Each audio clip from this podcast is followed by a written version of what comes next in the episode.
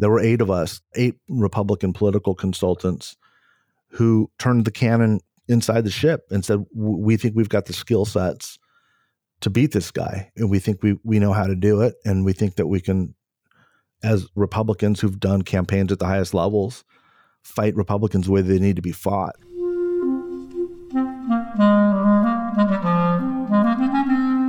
Hello, this is The Great Battlefield Podcast. I'm Nathaniel G. Perlman. A great political battle is being fought right now between progressives and the forces of reaction on the other side. This show is about the political entrepreneurs and other progressive leaders who are finding new or improved ways to fight.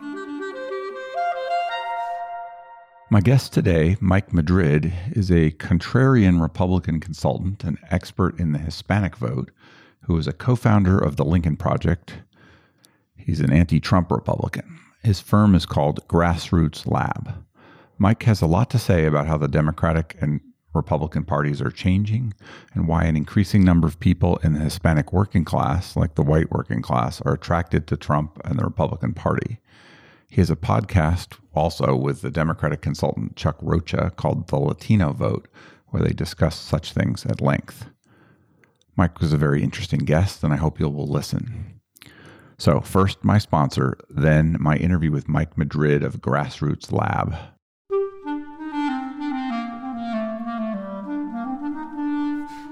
Check out the large, detailed, and high-quality political data graphic posters from TimePlots. Our visual history of the American presidency, for example, lets you see the Clinton, Bush, Obama, and Trump presidencies in full context.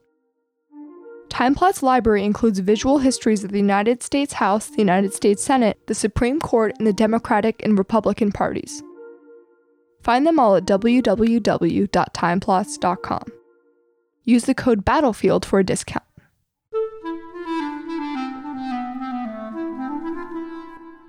Mike, would you mind introducing yourself and giving me a quick biography? Sure. My name is Mike Madrid. I'm a California-based Republican political consultant. I have an interest and expertise over thirty years of working with Latino voters, one of the co-founders of the Lincoln Project, and yeah, all-around good guy. Self-testified. So yeah, according to me, I'm a pretty good guy. I'm not sure I would say that about myself, but others might. You know, like, right. Right. Where'd you grow up? Did you grow up in California? Yeah, I did. I, I'm a Californian. I'm a, from Southern California, which is an important distinction. I'm actually from Ventura County, which is the northernmost county in Southern California, right there above Los Angeles. Grew up in a Mexican-American household. Uh, good family of Democrats, the people that were very politically aware, although not politically involved. And I grew up in a community, a little small agricultural community called Moorpark. The town was about two thousand people when my folks moved there in the very early seventies.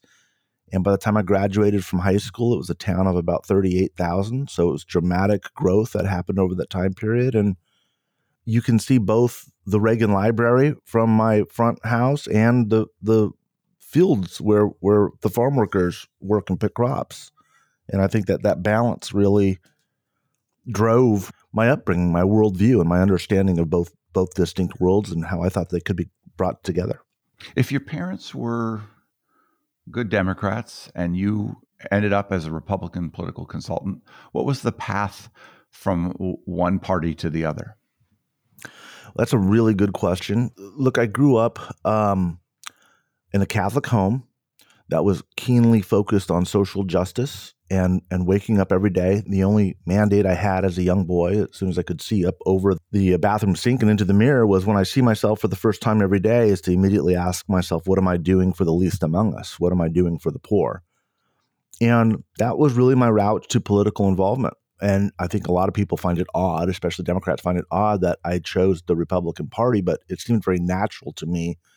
I started to come to an understanding that my community, my Latino community, there were some cultural aspects, cultural reasons why we were not um, finding the economic mobility, climbing the economic ladder as much as other groups were. And I ultimately believed that true empowerment would come from self-determination. And I still very firmly believe that, by the way. Um, and a lot of a lot of thinkers going back to, you know, W E B Du Bois and Black thinkers have, have had that have had similar um, understandings of, of community empowerment. And to me, that was very, very clearly the Republican Party. And I'm not going to suggest there were not very heated dinner conversations, because there were. Um, and my father specifically, who was actually much more conservative than I was, both socially and economically, was a, was just a diehard Democrat, voted for, for Mondale in eighty-four, and uh, ultimately came around later in his life and was able to leave the Democratic Party before he passed. Um, but... You know, the, the party now has become so, so different than what it was in the eighties when I was coming of age with the understanding of what conservatism was. Um, it's really been an adventure in understanding that political parties are simply vehicles. They're tools. There's no one party which is instinctively, uh, definitively, naturally more virtuous than the other. They're simply vessels. And, um, my conservative views have not changed, but the Republican Party has absolutely changed. I mean, I kind of think of the parties as two dancers. They're sort of like circling each other. They switch where they stand on certain things, like react to each other and and sort of move one foot forward, one foot back, and change over time, right? I mean, the, the Republican Party of Lincoln or Goldwater or Reagan is very different than the one of Trump. And each of those are different from each other. And so also the Democratic Party.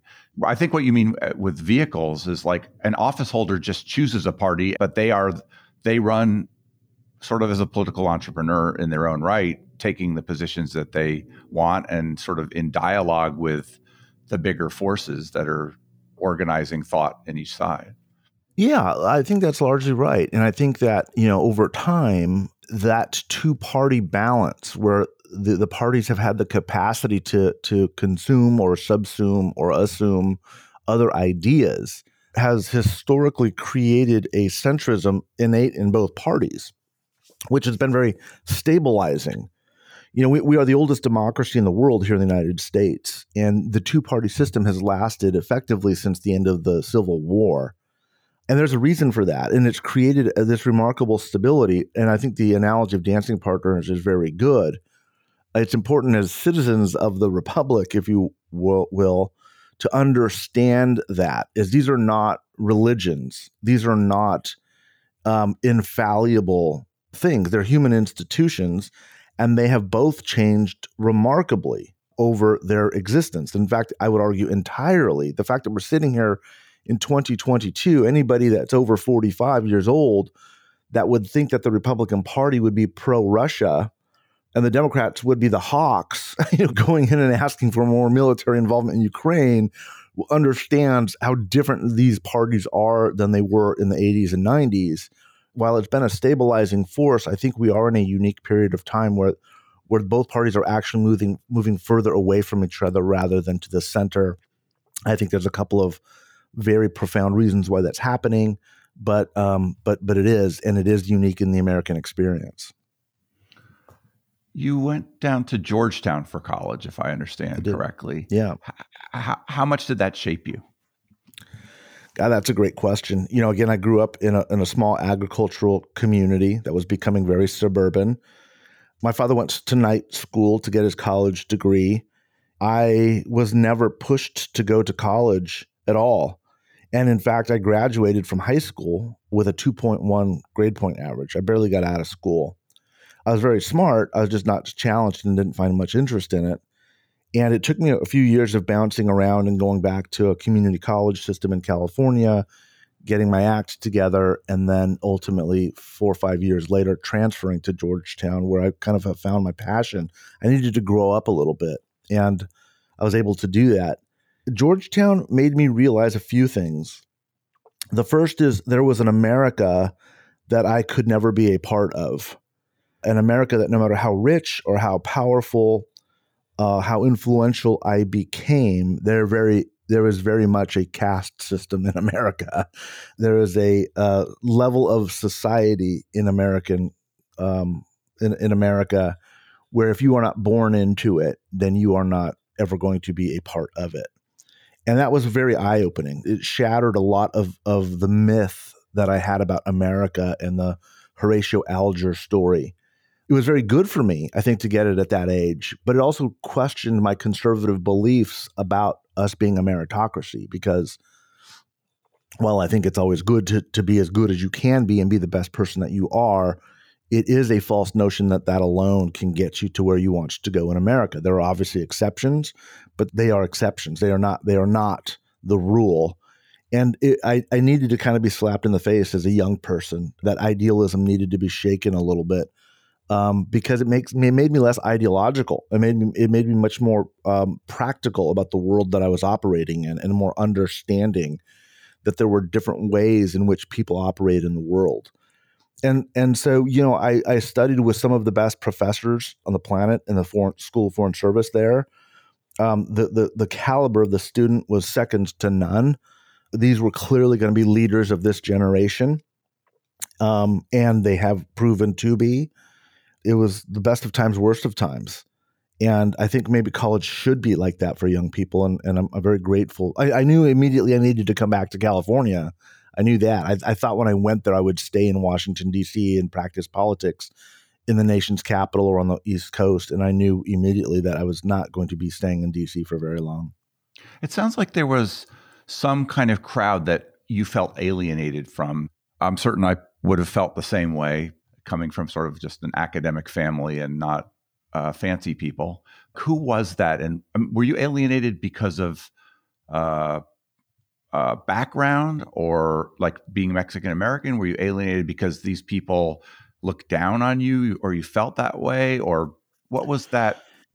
That's a very observant question, and that's exactly the right word, alienation. And in fact, what I began at Georgetown because of that experience was a year-long senior thesis on Latino politicization. My political professional career actually began Uh, at Lowinger Library there on on the campus at Georgetown, addressing just that question. It, you're asking just such a good question, which is essentially this: are Latinos feeling alienated from American society or oppressed?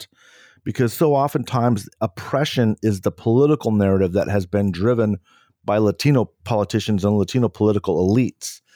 And I've never felt oppressed, but I have absolutely felt alienated. And on campus, being on the East Coast, going from a community and a state which was, you know, had strong Hispanic uh, overtones, and there was a seamlessness. There, there was no, no big deal about being a, a Mexican American. Either everybody was or was married to one or knew of them. I was going to Georgetown back in D C, and for the first time I was meeting kids who had never met anybody of Mexican descent. And and and it's a very wealthy, uh, very white, very privileged community. I don't, you know, take that from anybody. That's just the way the world works. But again, that alienation, it wasn't any an individual experience. It was it was more kind of this overwhelming understanding that I was not of this world. And for the first time, I felt like I was not of my own country, um, which was really, really um, a, a, a shaking Um, experience. It shook me to my core um, because everything that I had taken there as as the framework for which I was guiding my life was proving essentially untrue. And it was really tested. One of two things was going to happen. Either I was going to come back more committed to the conservative ideals and come to an understanding of that, or I would forsake it and learn an entirely uh, different philosophy and belief system to navigate through my adult life. I believe I came back with a stronger commitment to those ideals, but with a very nuanced understanding that has really guided my professional career. And that is this, that if we understand that Latinos are, are alienated, and that alienation is, is manifesting politically as oppression, then there's a way that we can uniquely evolve politically to be helpful to this broader society, this broader community, as we become a majority of the people, or as America becomes a non-white majority. And that question was very important to me. And I don't want to go too far down this road, but but this is where, where I was at as, a, as an undergrad in, at Georgetown. My concern was, in looking as a young man in my early twenties, projecting out that uh, America by the end of my lifetime would be a non-white majority country. and it would be largely a plurality of people of Hispanic Latino descent that had really no historical background of Western European ideas and thoughts. Can America still be America if it's a non-white European majority country? Can we still hold on to these ideals of self-governance and, and individualism as a as a cultural anchor and, and a commitment to freedoms, perhaps above all else, when Mexican Americans, of course, that's not even in the that's not in the vernacular. That's just not of an issue of a concern. And what what does that mean? And that question has always perplexed me. And what's so exciting about what I do, for me anyway, I'm probably the only person in the world that's excited about it, but is I get to watch it unfold. I literally was be going to be able to watch that question be answered during my lifetime. And so that's what I have focused most of my career and work on. And every year it gets closer to answering it. And it's kind of an interesting way to look at life is every year of my life, the, the questions that I was asking as a young man get answered more and more. And I get to see where I was right and see where I was wrong.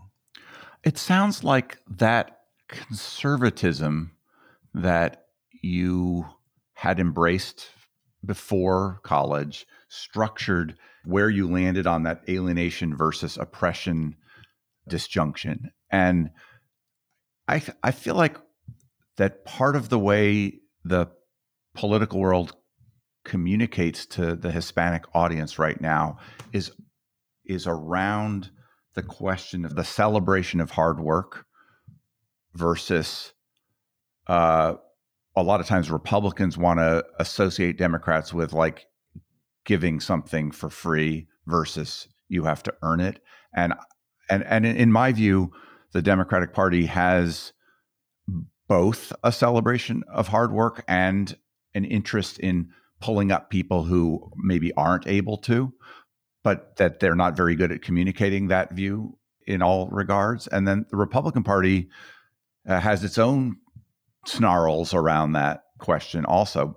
What are your thoughts in that sort of area of sort of Hispanics, hard work, and politics? Again, a, another great question. And, and both parties do. You framed it correctly. Also, both parties have kind of this positive component that work, but they also have these negatives. We can debate how much or not, but I, I think you're you're absolutely right. Look, I, I believe that cultures develop certain um, characteristics um, as survival mechanisms as a, as a people. We we learn individually Uh, to develop survival mechanisms as as unique individual organisms and human beings. But we also do that as ethnic tribes and as racial groups and as cultural groups and as, as nation states. One of the great cultural characteristics and attributes we have as Latinos, Hispanics, as, is as is as hard workers. We are a working class people. There is a reason why we um, are rapidly filling the blue-collar working class segment of American society today. As white blue-collar workers are dropping off, those roles in construction and manufacturing and energy, you know, trades are, are rapidly being filled by non-college educated, you know, Hispanic workers. It's something that I have struggled with because we have been acculturated to think and believe that a college degree is a sign of success, and, and it largely is, and it's certainly a sign of economic mobility. While we talk a lot in my community, in the Latino community, about education being so important, its importance is very distinct from other ethnicities and races, like the Asian Pacific Islander community, right? And we, we can you know, talk about the nuances between those two, for example, but... um. I, I do believe that what is happening in, in America right now is the divide between those who have a college degree and those who do not are the greatest politically than we have ever been in the history of this country. And the Democratic Party is rapidly consolidating college-educated voters, specifically white voters, because whites overwhelmingly have the college degrees in this country. And the Republicans are rapidly consolidating non-college educated voters, whites, again, too, which dominate the electorate, but increasingly Hispanics, which drives this rightward shift that we've been seeing that started in the Trump era and has somewhat continued. it's really a function of class as much as it's a function of race or ethnicity. There are clearly overlaps and there are correlations in this country, very clear. But the education divide is the largest political divide, and it's getting wider. And it's why there's two cultures. The culture of people in America with a college degree is very, very different than the culture of people without a college degree.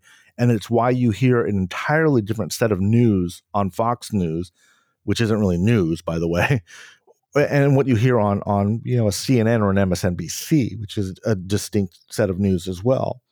So we're really living together, but we're living in very separate worlds. And Hispanics are very much um, kind of caught in the middle, which is both problematic um, in terms of determining what a Latino voter is, because in many ways, if you look at it objectively, there's not a whole lot of difference between the average Latino and the average white voter. Um, and it's becoming less and less differentiated all of the time. But at the same time, you know, the divides that do exist are are very much correlates to these cultural battles, this very hot cultural war that we as a country are in the middle of. And so, again, it's just been kind of a fascinating exercise to watch all of this unfold. You went to the California Republican Party as a political director after college? I did. Tell me about that experience. It was actually the best job I think I've ever had. I mean, I was I was very young. I was twenty-six years old. And I had spent so many years at Georgetown studying Latino voters. I was one of few people nationally in either party that had actually done the level of work that I had done. And California was just beginning this demographic transformation, which the Republicans were handling extraordinarily poorly. It's very comparable to what the national Republicans were doing in twenty sixteen, twenty eighteen, and even now. The demographic transformation in California was really just hitting a tipping point, and it started to make a lot of the these racial wedge issues very front and center. And so they find this Mexican-American Republican kid who had this deep understanding of the Latino vote, and and it opened up opportunities for me to kind of take a higher role and a more prominence in the party. But I, I don't think they really fully understood what they were getting, because I was extremely critical of the party from that bully pulpit as well. And there was this, this twenty-six-year-old kid saying, you know, you can't be talking about immigrants like this. And I would openly say there is this racist, nativist element in the party that needs to be removed. And the party leaders were kind of like horrified, but at the same time, they knew that it was true. And even worse, they couldn't remove me, because if they did, that would have signaled even bigger problems. So I've, in many ways, I've kind of been this sort of truth teller, at least from my perspective, my entire career, largely because I'm much more interested in the larger kind of tectonic demographic shifts that are happening in politics than I am about John beating Sally in this primary with this ideological issue or not. I don't mean to dismiss that. That's an important part of it. But I've never really been a partisan warrior. I've really been much more of an advocate for, I think, for the Latino community, but also for the broader society, and making sure that both sides go through this transition seamlessly. We, we you got to remember here, um, by the end of our lifetimes, America will be a non-white majority country. That has never happened before. We have never gone through this type of, of a demographic transformation where a plurality of people will be from a non-European ancestry.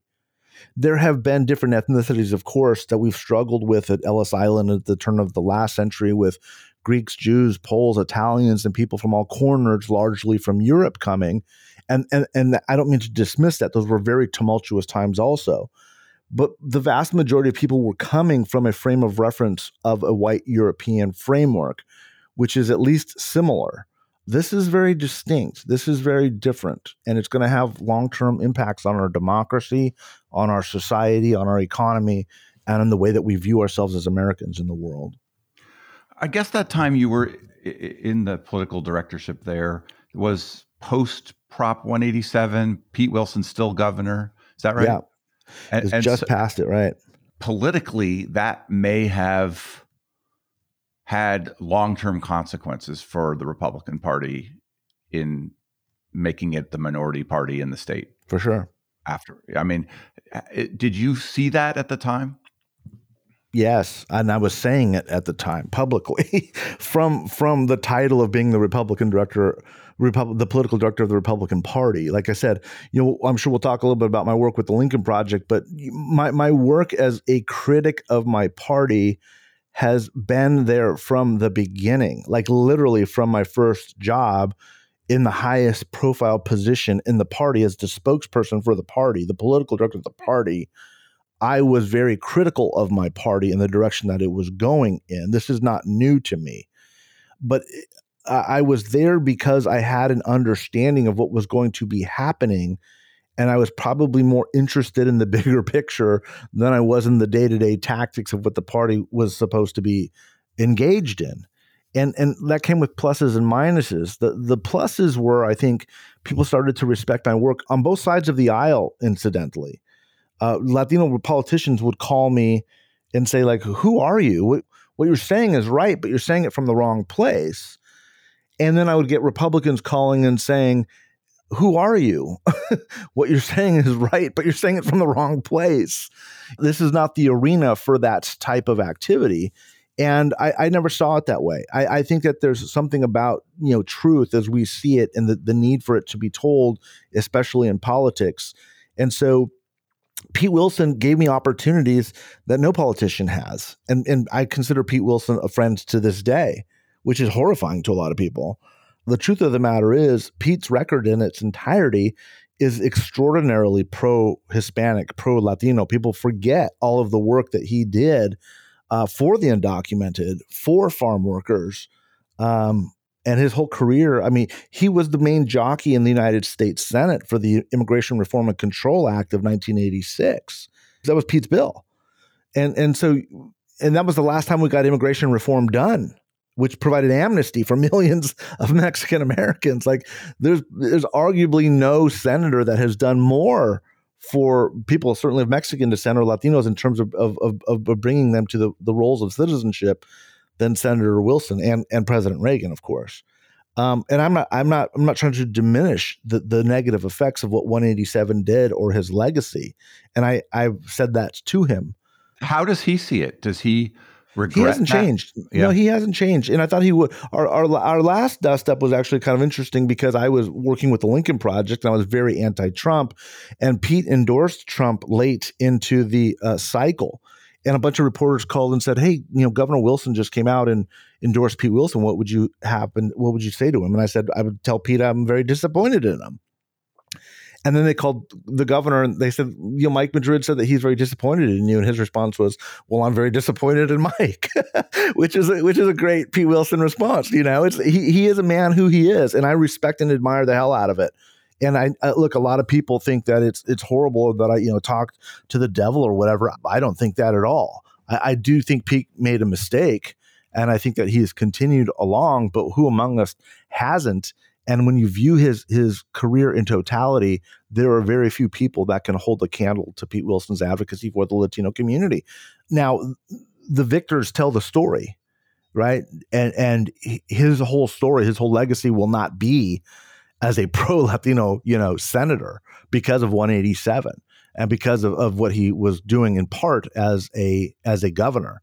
But history objectively, once once we're all long gone and people look back, um, we'll, I think, have a very different view of Pete Wilson, the politician, and what he advocated for. It's actually a really interesting story. I think it's a very rare young man or woman who in their mid-twenties is capable of standing up for their own views when they are askew with big people that are around them. It takes a certain amount of courage or orneriness or conviction. I'm not sure what the brew is. How do you explain that in yourself? You know, that's another, you're you're really good at this. I would really ascribe it to that that Catholic upbringing. And I'm sure that people of all faiths have experienced this. But again, for me, when, when my, my mother would say, you know, whenever you see yourself the first time in the morning in the mirror, you ask yourself what you're going to be doing to fight for the least among us today. I, I, I, I have a very strong commitment to principle. And I say that with a lot of caution because I'm as broken and as, as failed a human being as, as, as all of us are. But I, I do know what's right and wrong. And I think most of us know what is right and what is wrong. And even as a young man, I wasn't trying to moralize. It's just I could not live any other way. And I see in this business, so much of this is just nuance and people compromising who they are to get where they want to go and not realizing that by the time they get to where they want to be, they're an entirely different human being. Um, and there's so much money in this business that it's sad to see people treating politics like a business. And I never understood that. To me, it was more of a calling uh, uh, than it was a, a way to, to to make a ton of money or to or to accumulate a lot of power. I, I viewed it as a way to make a change. I, I, I viewed it as a noble calling. I'm not sure that I do anymore as an older man. Only because I, I see so few people doing the right thing. I, and, and, and maybe that's oversimplifying it a little bit, but to me, there are a lot of common areas where just human being a human being tells you what is right and what is wrong. And, and, and maybe I'm, I'm, I'm Pollyannish about that still. I hope I am. I hope I still have that Pollyannish naivete. Um, and I take that to my grave because that, that's what drives that principle. And so, yeah, I think a lot of people were going, saying, wow, you're really courageous. To me, it was just kind of commonsensical.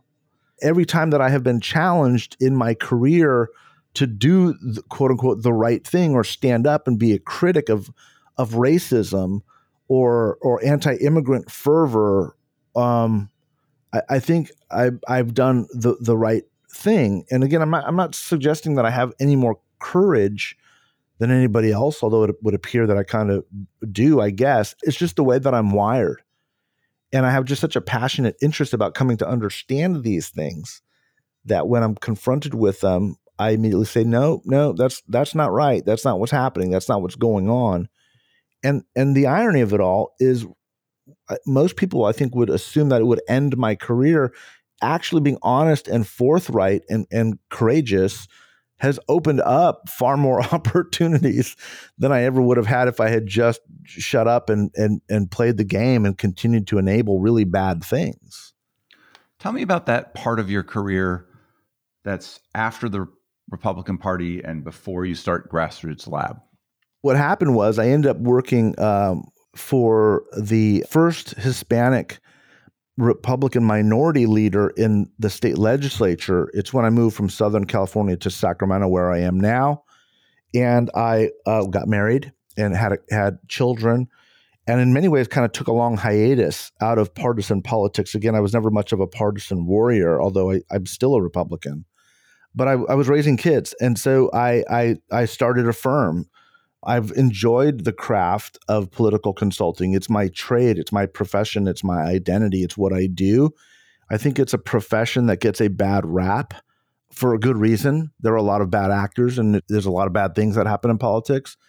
But I think that there are good good things uh, and good actors. And my firm, Grassroots Lab, was really focused um, between really the, working for the state party and forming that company on working on probably less than sexy issues in politics, public affairs type work. I was working, doing a lot of local government work, advocating on behalf of cities to kind of get secure funding, um, to, to to improve quality of life issues, uh, working on police and fire issues, but all the while still continuing my work in the Latino space and continuing to work on issues that were affecting the community. How was that done as a company?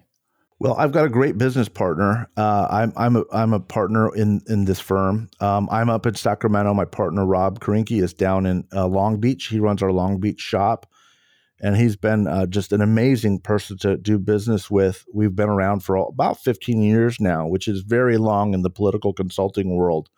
And our employee base tends to be down in Long Beach. About a third of our business's campaigns still we still like to do them. Um, they're tough, and we swear them off you know, every election cycle, but we always come back and do them again. About a third is public affairs work, and about a third is working on kind of issues and topics that we're just interested in doing, which kind of keeps us very fresh and very focused and, frankly, inspired to do what we love to do. I, I to me, politics is, is a passion project. If I wanted to just go make money, I would be doing something different. Um, but to me, again, it started out as a noble calling. I think I still view it that way. Unfortunately, I don't see a lot of young people entering it with that same frame of mind. I think the, the profession has changed considerably in the thirty years I've been engaged with it. I've got concerns about it. Consulting practice is a unique type of business. It requires hands-on experience. It requires the active involvement, engagement of the principals. And in many ways, it's been sort of constricting as an enterprise to simply go out and make money, but it's allowed me to do the things that I really love to do, which is actually get my hands dirty with the mechanics of campaigns. How big of a firm is it? Uh, the firm, we have about eight employees, and then myself and my partner as principals. So there's about ten of us. And I take it the campaigns that you work on are the Republican side? No, not necessarily. My partner is actually a good Democrat. We will work, uh, especially now, we, we have a very, very unique firm in that we are a, we are, the principals are a Republican and a Democrat. We will work for anybody um, where we think we can make a positive change or positive difference. So this cycle we have worked for Republicans and we are working for Democrats. And it's, again, a very unique space, but uh, most people thought there's no way you can survive. Like, that's not a model. There's really no other firm of our size in California, probably in, in the country, that does what we do. We don't really care. We're not looking to be a bigger firm. We're looking to to do good work. And so there are instances where a Republican is the best candidate that, that we can get. And so we go in and we will help that Republican win. And there are times when um, Democrats are the best candidates, and we've got the flexibility and the reputation to do that. And so we're very well respected on both sides of the aisle. Again, very unique as a firm. I, I can't think of another firm anywhere in the country that that has made this work. But it really, I think, is a sign of just a commitment to backing and working for good people, regardless of their ideological persuasion.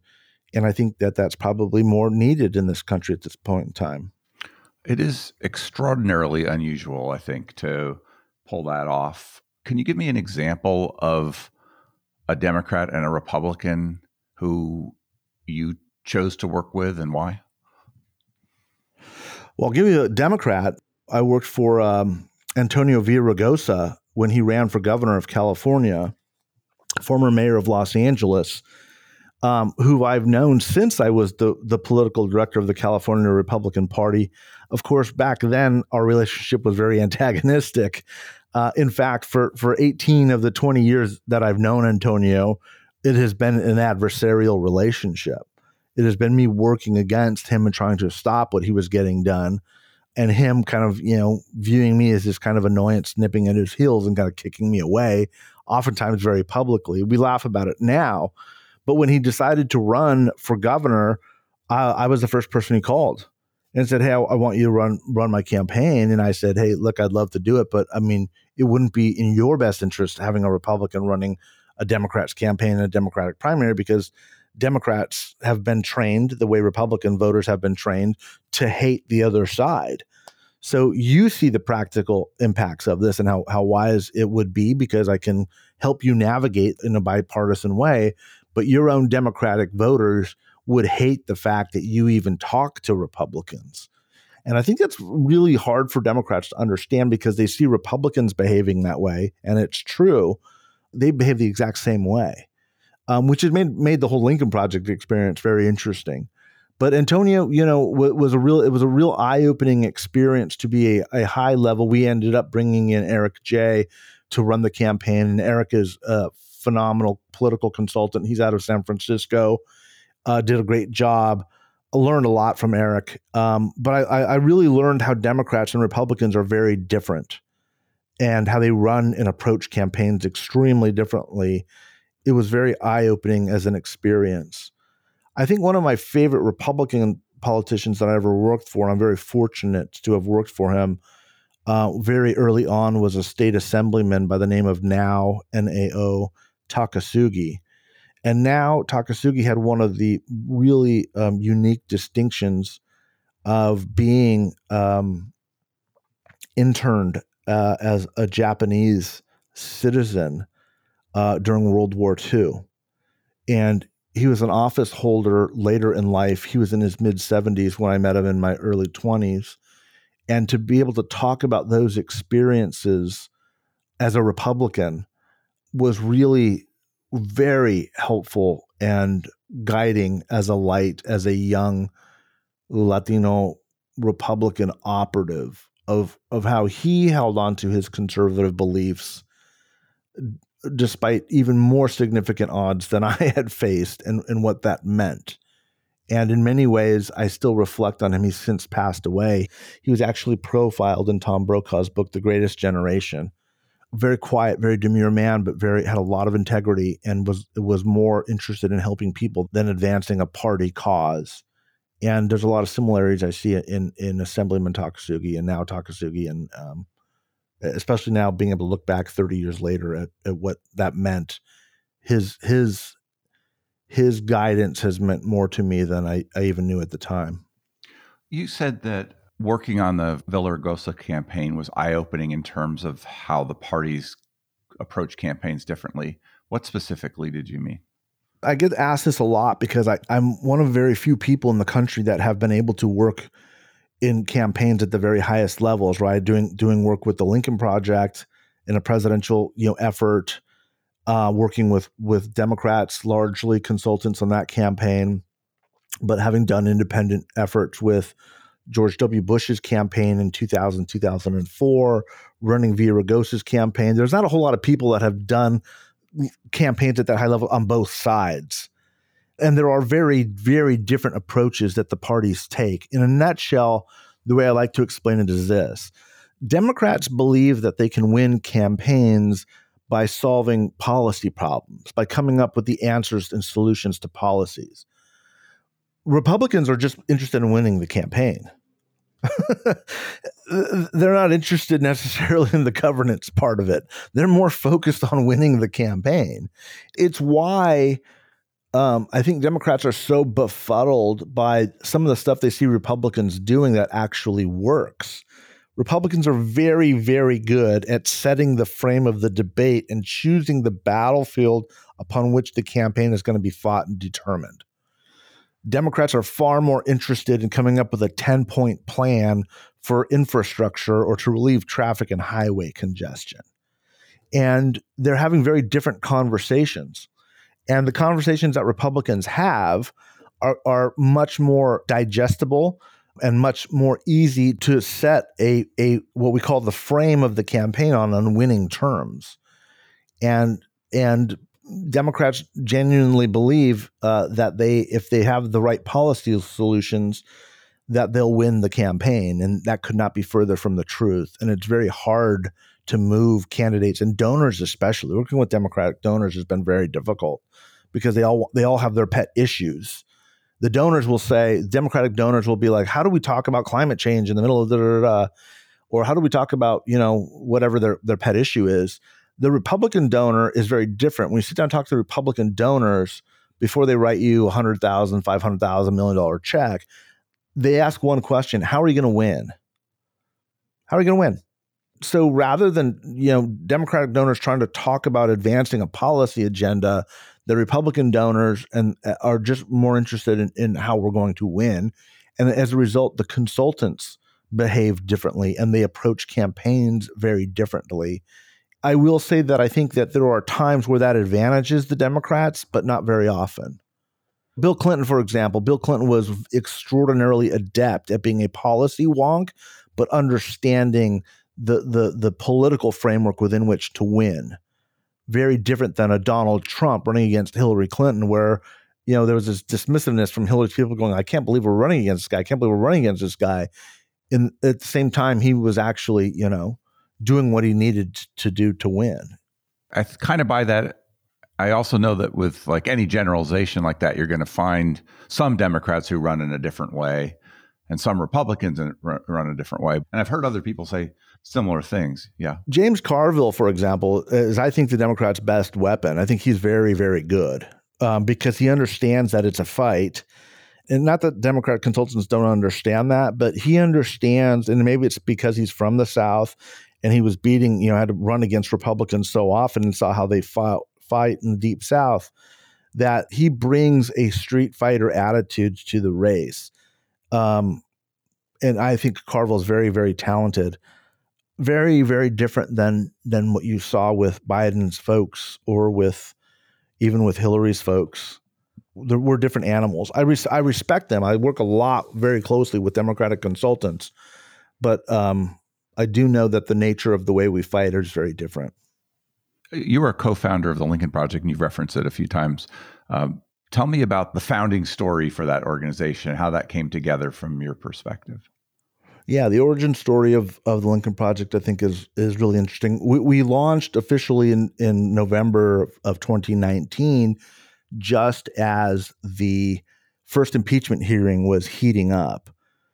The, the way I was engaged with it was Reed Galen, who's a longtime political operative. He's the son of a, of a very famous Republican operative named Rich Galen.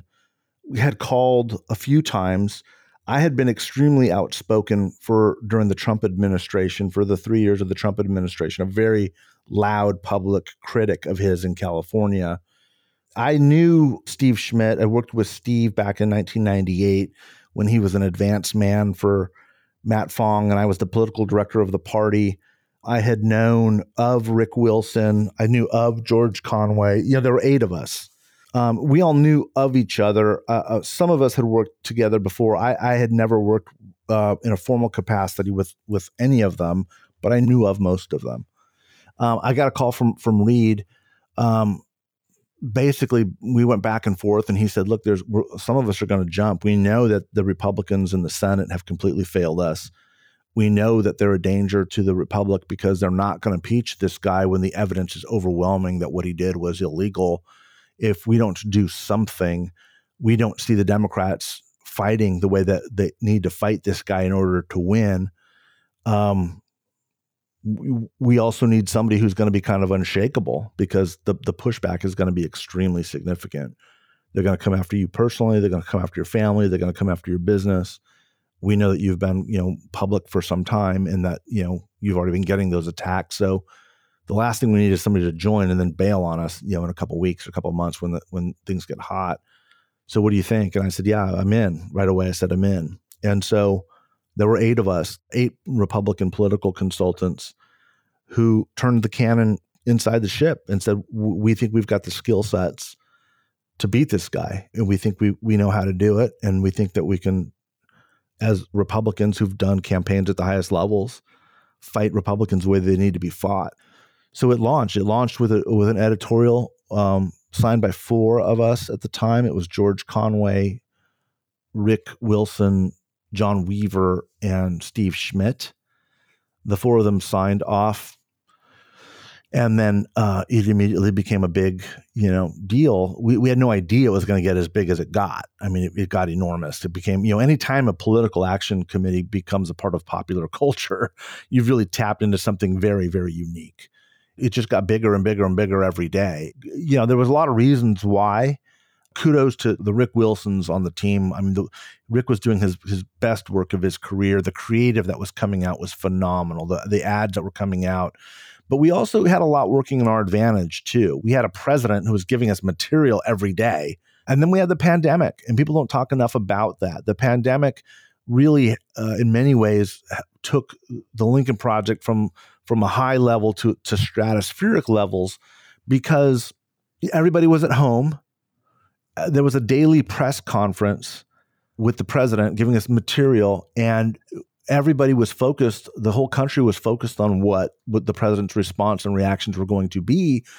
And then eventually the whole country was looking for what the Lincoln Project was going to say about it, you know, and we were, we were turning stuff out so quickly and with such good content that we would immediately, you know, go viral within an hour of the president's speech.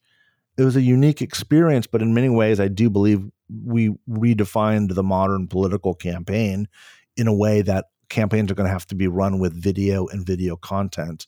It was the most successful PAC in American history. You know, we raised one hundred million dollars, most of it from from small donors, less than one hundred bucks. At least half the country was with us.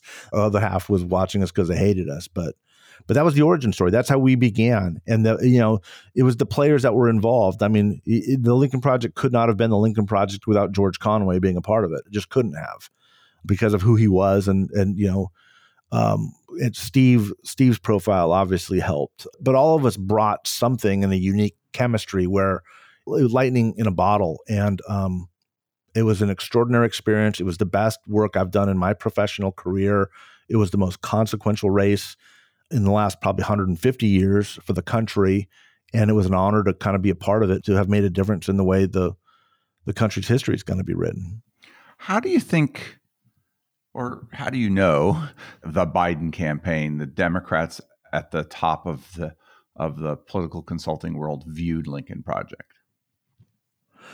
Well, we know because, you know, there, there were congratulations and stuff from them afterwards directly. Um, but we, we also knew, look, we, we knew that we were going to become pariahs. We knew that the Republicans would hate us as turncoats, and we knew the Democrats would never trust us. So we knew, we literally knew when we started this that we were effectively lighting our own ships on fire. Like, there was no coming back. All of us felt compelled for our own personal reasons that that the price of all of that, all of the political capital, all of the credibility, all of the expertise that we had built up over decades, just as we were reaching the peak of our careers, we were going to have to sacrifice it to try to win this campaign because the stakes were that high for the country. That's where I was coming from. I genuinely believe that that's where everybody began that process from with the Lincoln Project. Um, The Biden folks, I think, were were very look. You have to remember when we when the when the Lincoln Project was just really getting really really big, um, Biden had just secured the nomination, and he was broke, and the pandemic had just hit. the The, the Biden campaign had no money.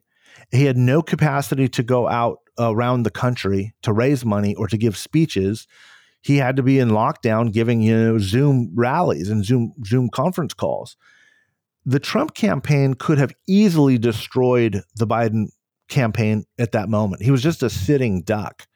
But what happened was this small pirate ship goes out with eight crazy political consultants and started taking the fight to Trump every day. And we were just this small little ship with just eight people running an offensive strategy and attacking him directly.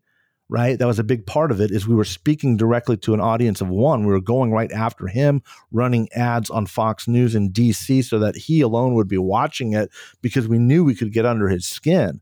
Nothing like that had ever been attempted before, and it worked remarkably, remarkably well, and it kept the campaign off of its feet. It kept the Trump campaign off of its feet until Biden could gather himself and raise some money and build an operation to actually defend himself. So we don't talk enough about how important that phase of the campaign was, late spring, early summer.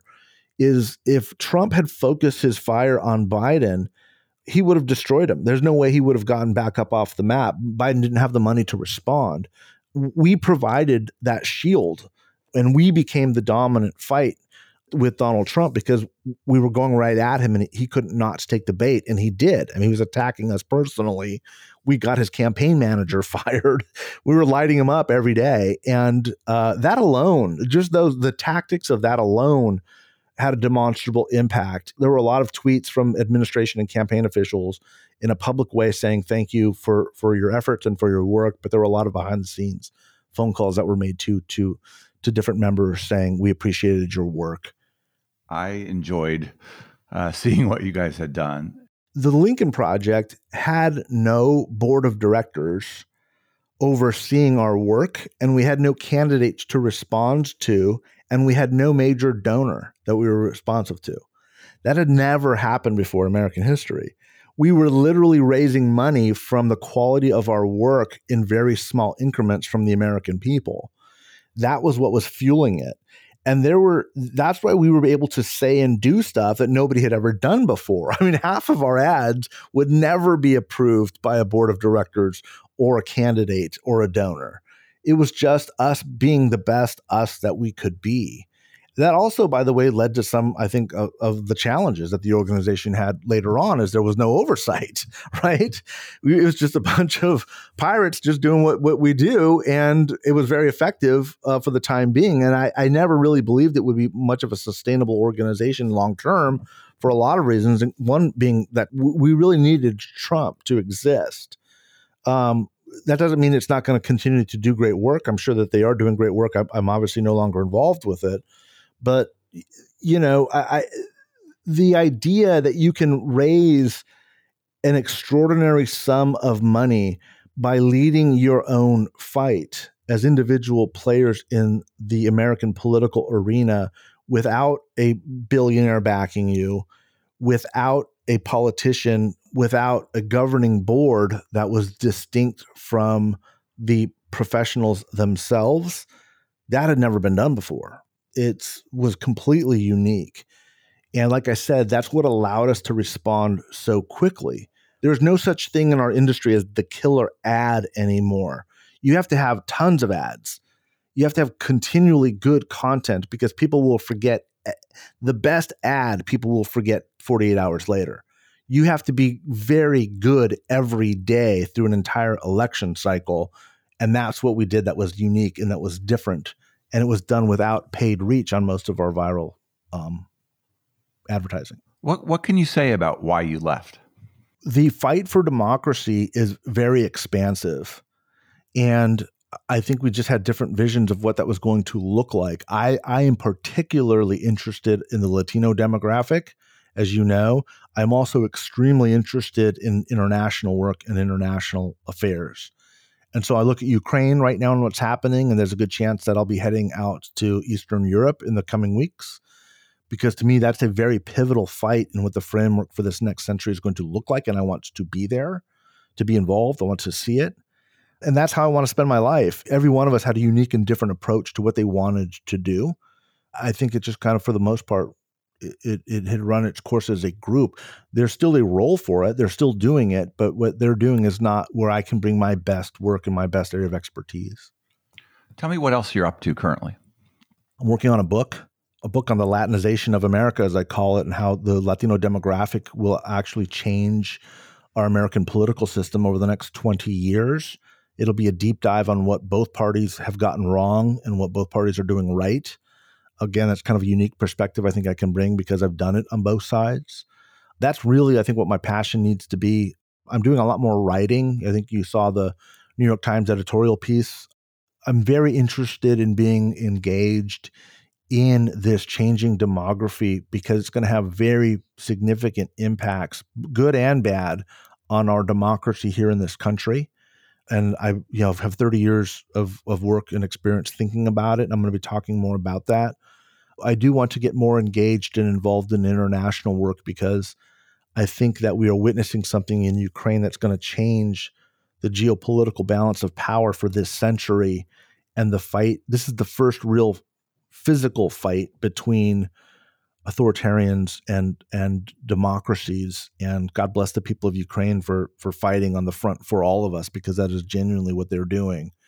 And I think it will be who, whoever wins this the next few weeks or months is going to really shape the way this century uh, unfolds. It could be a very dark, dark place, or it could be a time of extraordinary aspiration. And my hope, of course, is for the latter. And I want to be involved in making sure that that's the case.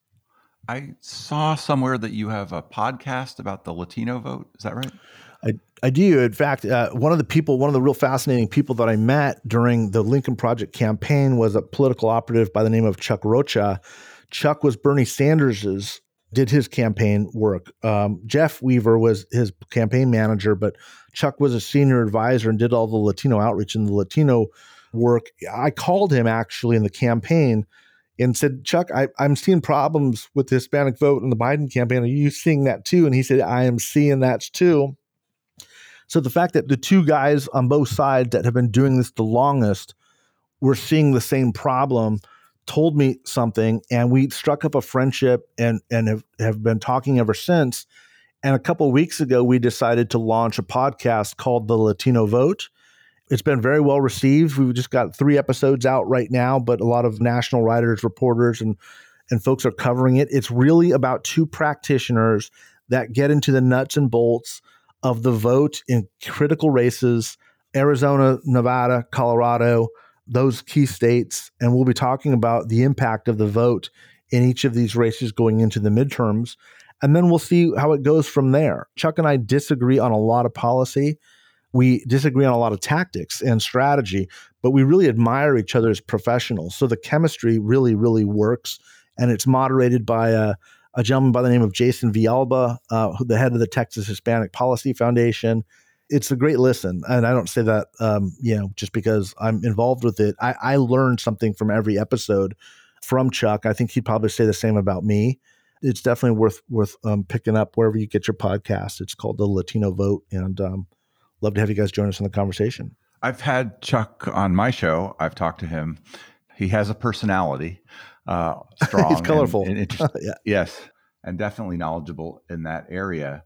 That is one of the segments of the vote that's most contested and is going to be one of the pivotal votes in twenty twenty-four. If you, I mean, it sounds like some of your thoughts are out there, but in this context, what would you advise the next Democratic presidential campaign to do with respect to that? I'm assuming you will be on that side again if uh, the Republicans nominate Trump again or DeSantis or someone who... Yeah, I, if if Trump is, I definitely will be involved in it. If it's somebody else, you know, I mean, we'll, we'll see how the campaigns evolve and what it is that they're trying to do. I find a lot of the Republicans um, running that will likely be running for president to be extraordinarily problematic. But having said that, I believe Trump is a unique threat to, to democracy at this point in time. That doesn't mean they aren't all, you know, working to undermine some of our institutions. They are, and that's dangerous. But none of them have the reach or capacity that Donald Trump has to effectively do it. And that's why there's no question in whatever capacity I would be involved in some efforts to beat Trump back. But my advice to Democrats simply is this. The first is you really got to clear the decks of the consultants who were advising both Hillary and, and Biden. The collapse of the Hispanic share of the Democratic vote, look, that can happen, but it demonstrates that whoever is telling you whatever it is they're telling you does not understand what is happening. And what is happening is basically this. The working class, the non-college educated working class in America, the complexion and the cultural inclinations of the working class are changing.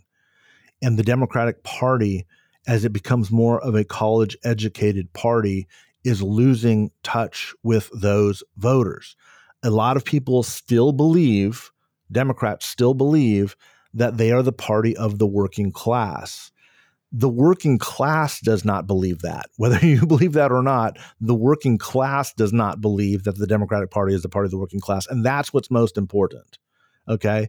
And so you need people who understand the culture of blue-collar folks, as well as reconsider a number of policy positions which have become orthodox in the Democratic Party. Because if you don't, you will continue to regionalize and isolate the party in a way that will be dangerous for the long-term prospects and health of the country and for the republic itself. Who do you think are significant Democratic consultants who get that and who, and maybe who don't? Well, I think Carville gets it. I think one hundred percent James Carville gets it. Now, remember, there was a whole cadre of folks that came of age during the D L C, the Democratic Leadership uh, Council, which is what Bill Clinton headed, right? Bill Clinton saw the same problem happen in nineteen eighty-four. They started the D L C.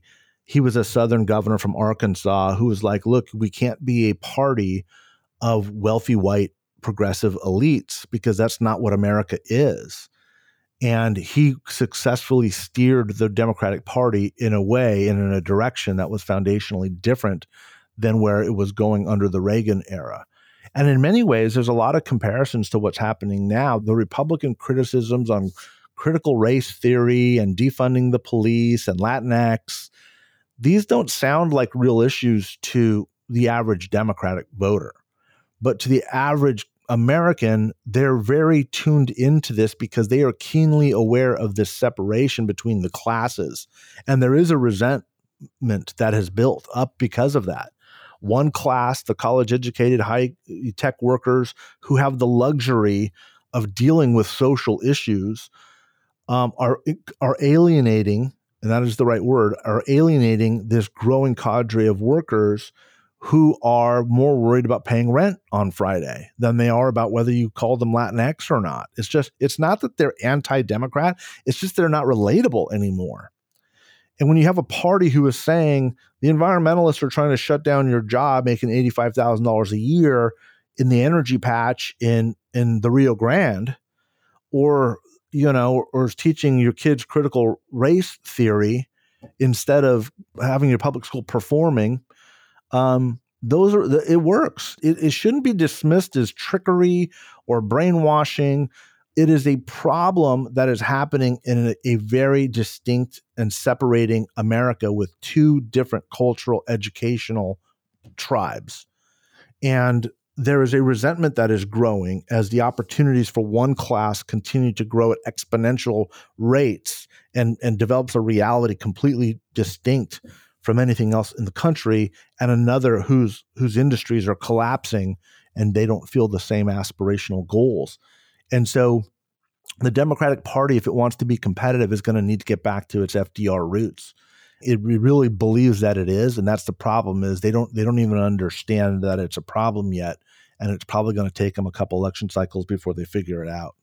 So are you just basically saying the working class is socially conservative, and that is Uh, a disconnect with a progressive elite? No, it's more than that. That's half of it. The other half is that the working class is economically populist. And I wrote this in my piece in the New York Times. It's not that Latinos are leaving the Democratic Party. It's that the Democratic Party has left Latinos. What Latinos are telling us in polling about their priorities has not changed in twenty-five, thirty years. In the entire adult time that I've been looking at it, it's not changing. What's changed is the Democratic Party and the Republican Party. The Republican Party has become much more populist. It's America first. It's more focused on jobs that are native to the blue-collar, non-college educated workforce. That's unique, by the way. The Republican Party that I joined was the free traders, the globalists, they call us now, capitalists. The Republican-based voter has no appetite for that anymore. They're like, look, protect my industry. Let's blame the Chinese. Let's blame the Muslims. Let's blame the Mexicans. Let's blame everybody. Protect my industry. Wave the flag. America first. And all of these people that are trying to change, you know, all of us into, you know, whatever it is on whatever gender issues that they're they're either making up or taking way out of context, works. It worked in the eighties. With, we used to call them Reagan Democrats. Now they're Latino Democrats, but they're shifting just as decisively as the Reagan Democrat for the exact same reasons. This lesson has been learned before. It took Bill Clinton and the Democratic Leadership Council to come and say, we need to change the direction of the party. It needs to be more moderate. He got stronger on crime.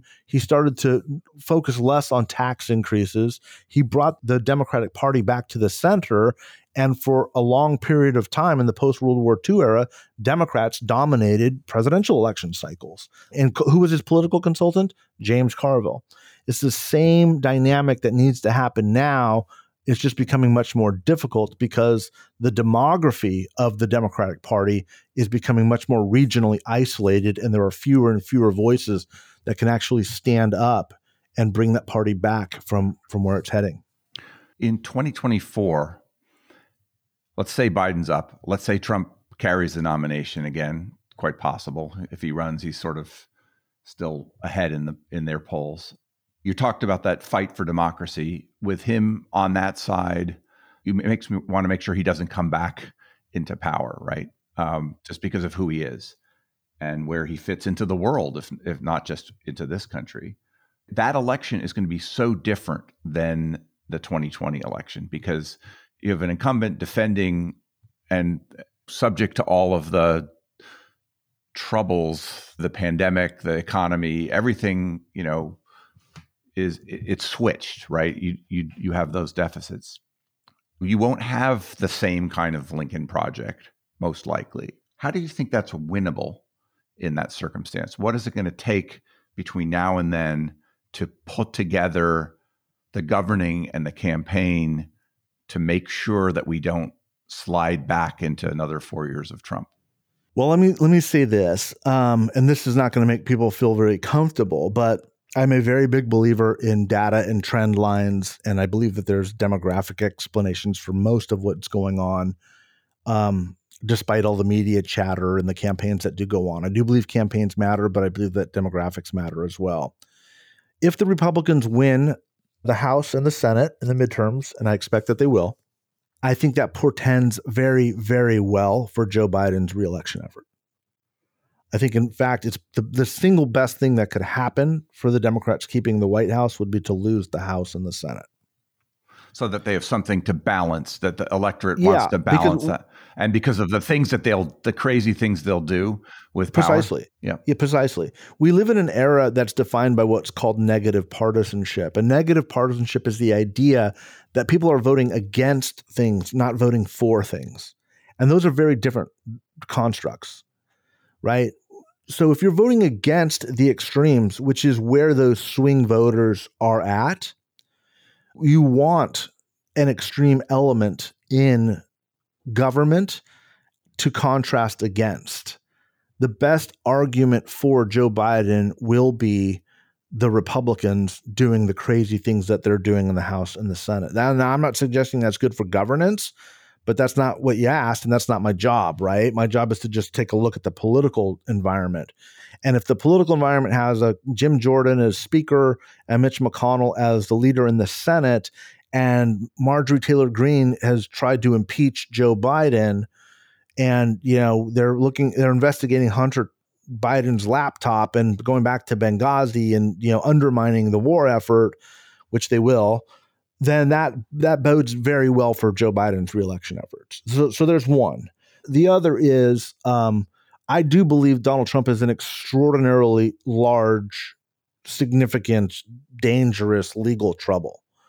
I think that there is every likelihood that he will cut a deal with everything that's going down to make sure that he's not ever capable of running for office again. I think that's a very likely possibility. You think he'll trade not running for not prison? Yeah. Yeah. And I think that's a very real scenario. Uh, if not, then he'll go to prison. I'll, I'll take either, but uh, we'll see. Yeah, right. so I so I, I think I think that twenty twenty-four will be very different for both of those reasons more than they will be different um, because of, of the lack of a Lincoln Project or, or something like that. I, I think there will probably be three or four different copycats of the Lincoln Project that are going to try to jump up and try to try to replicate the successes that we had. Will they be successful? I mean, I, I don't know. It'll depend on the dynamics of the race. What I do know is that what the Lincoln Project did was create a roadmap for independent actors to go out there and have a disproportionate impact in campaigns. And I do believe that that is the future of presidential campaigns. I also believe it's going to be the future of state and congressional campaigns as well. I think that's where campaigns are headed. I, I feel like there's a part of the party, the Democratic Party, the progressive populist side of it, the Sanders, the Sherrod Browns, who Uh, aren't always quite on the same page as the kind of foil that you're talking about that's not getting, say, Hispanic politics right or some other things. What's your view of how well that wing of the party would do if they were the standard bearers? Oh, wow. That's another good question. The Democratic Party is very different than the Republican Party at this moment in time, for a couple reasons. The first is the Republican Party is an extremely monolithic party right now. It's really concentrating one demographic, which are white voters, but specifically white, non-college educated evangelical voters are the dominant base of the Republican Party. The Democratic Party faces a very different conundrum, and that is that the moneyed interests, the donors, are overwhelmingly white, but the populist base is increasingly black and brown. And the tensions between those two groups, especially on economic issues, to a lesser extent, but somewhat on cultural issues, are exacerbating. And the split, the ideological split in the Democratic Party is very real in the way that there is no ideological fight in the Republican Party because the Republican Party has lost its ideological moorings, right? Classical conservatives like me, there's no place for people like me really in the Republican Party anymore. You have to be a nationalist populist to be a, a you know right-wing Republican or to be a Republican today. On the left, you can have a Bernie Sanders, Sherrod Brown, or you can have a Joe Biden. Those are very legitimate, healthy battles going on in the Democratic Party. There is an ideological difference. I don't know how sustainable that coalition is. What I do know is that, at least at this moment in time, the ascendant wing of the Democratic Party is that left. The average Democratic voter is moving further and further towards the left. In fact, if you looked at all the polling when it was Bernie versus Biden in the primary, most Democratic primary voters agreed with Bernie Sanders over Joe Biden on virtually every issue except for one, and that one was who can beat Donald Trump. So Democrats hated Donald Trump so much they were willing to vote for a candidate they agreed with less because they thought he had the best chance of beating Donald Trump, and they were correct. So that's not sustainable, though. You're not going to have voters without Uh, kind of a of that contrast. Without that Donald Trump out there, you're, you're not going to have that that coalition stick very long. So what does that mean in terms of governance? In many ways, the, the Joe Biden Democrat is a lot like the you know Ronald Reagan Republican. There's a certain time span on how long those leaders of the party can hang on. As the party becomes younger and browner, um, it is becoming a more progressive populist party.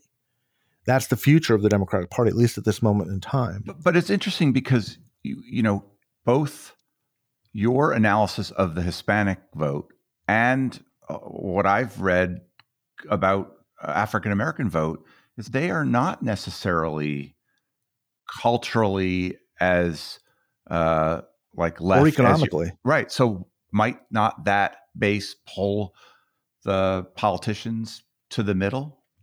I would hope so, but I was hoping so that that would be the case in California, and it hasn't proven to be the case for twenty years.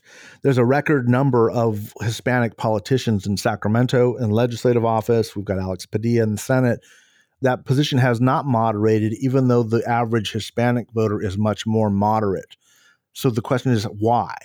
The answer to that is because there is political advantage for Hispanic and Black politicians in power to leverage that leftward flank as opposed to building a coalition of moderates in the party. Does that make sense? It does if if it's the primary that's driving who gets elected, et cetera. And so I think that that would be the answer to it. I want to ask you one question before. I, I, I'm presuming a lot on your time, and I, I really appreciate it. It's been a great conversation. But I, I want to ask you about the Republican Party, because you are still identifying with that party, but it's a diseased party at the moment. It is enormously more so than anything you can say about the Democratic Party, in my view, right? And yeah, I, I, I would um, agree. It is infected with uh, lack of truth, like lack of being tethered to certain realities. It's infected by Trump. What is your view on the long term of that party?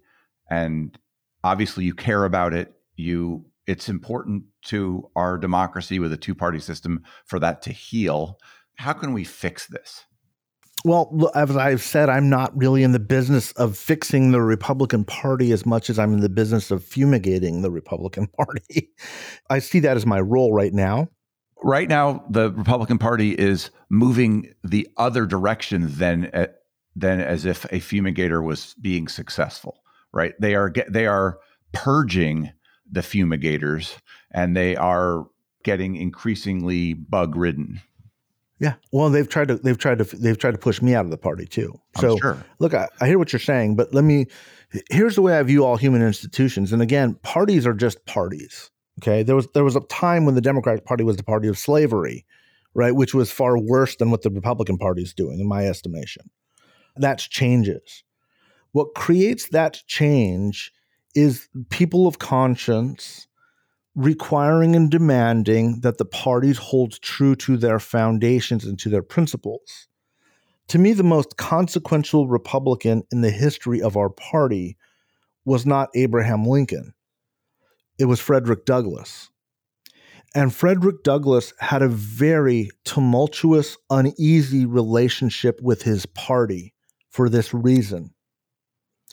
He understood and believed and was committed to its founding principles and to the policy platforms for which it was purporting to advocate. It's why he became a Republican. The tension became when the human element got in and was willing to compromise or change away from and around those principles. He had a very antagonistic relationship with Abraham Lincoln during most of Abraham Lincoln's tenure as president. Not all of it, but most of it. And Frederick Douglass viewed himself as the voice and the conscience of the party to remain true to what it purported to be. Now, I'm not making a comparison of myself and Frederick Douglass by any bit. estimation, but but but I can completely understand what he was trying to do. Is what he was saying is this institution has been corrupted, and that corruption doesn't just disease the party; it diseases the entire society. And unless we fix this instrument, which is required for democracy to work, the Democrats will go down too. We will all go down, and that is what is happening. So there are plenty of people who believe, I think rightfully so, that we should prevent Republicans from taking power at this point in time, but that does not solve the problem. That does not solve the problem. In fact, in many ways, it exacerbates the problem. The problem is we need to reform and reconstitute a political party that is based off of the principles for which it was purportedly founded. And the Republican Party is nowhere near that, but once those voices leave, it is hopeless. And that hopelessness does not mean the Democrats win everything. It means the two-party system collapses, or worse, gets even more corrupted as a one-party state. So Democrats need a healthy Republican Party far more than they know at this point in time. Our country needs an alternative party that is healthy and that is functional. And while most people have left, and I understand why, somebody has to hold up the mirror and say, this is not right. This is not who we are, and this is not what we should be aspiring to be. That is a lonely place. And I'm also not optimistic about my prospects of fixing it in my lifetime, but it is a job that needs to be done. I, I couldn't agree more. Is there a question I didn't ask you that you would love to answer? I don't think so, man. It's been a great conversation. I appreciate your style. You, you're really, really good at this. So thanks for thanks for sharing some time. I appreciate the compliment. Anything else you want to say? All good.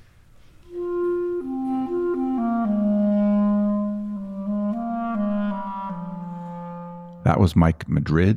Mike is at grassroots lab dot com. This is Nathaniel G. Perlman with the Great Battlefield podcast. You can find us at great battlefield dot com or by searching for Great Battlefield in places where podcasts are found.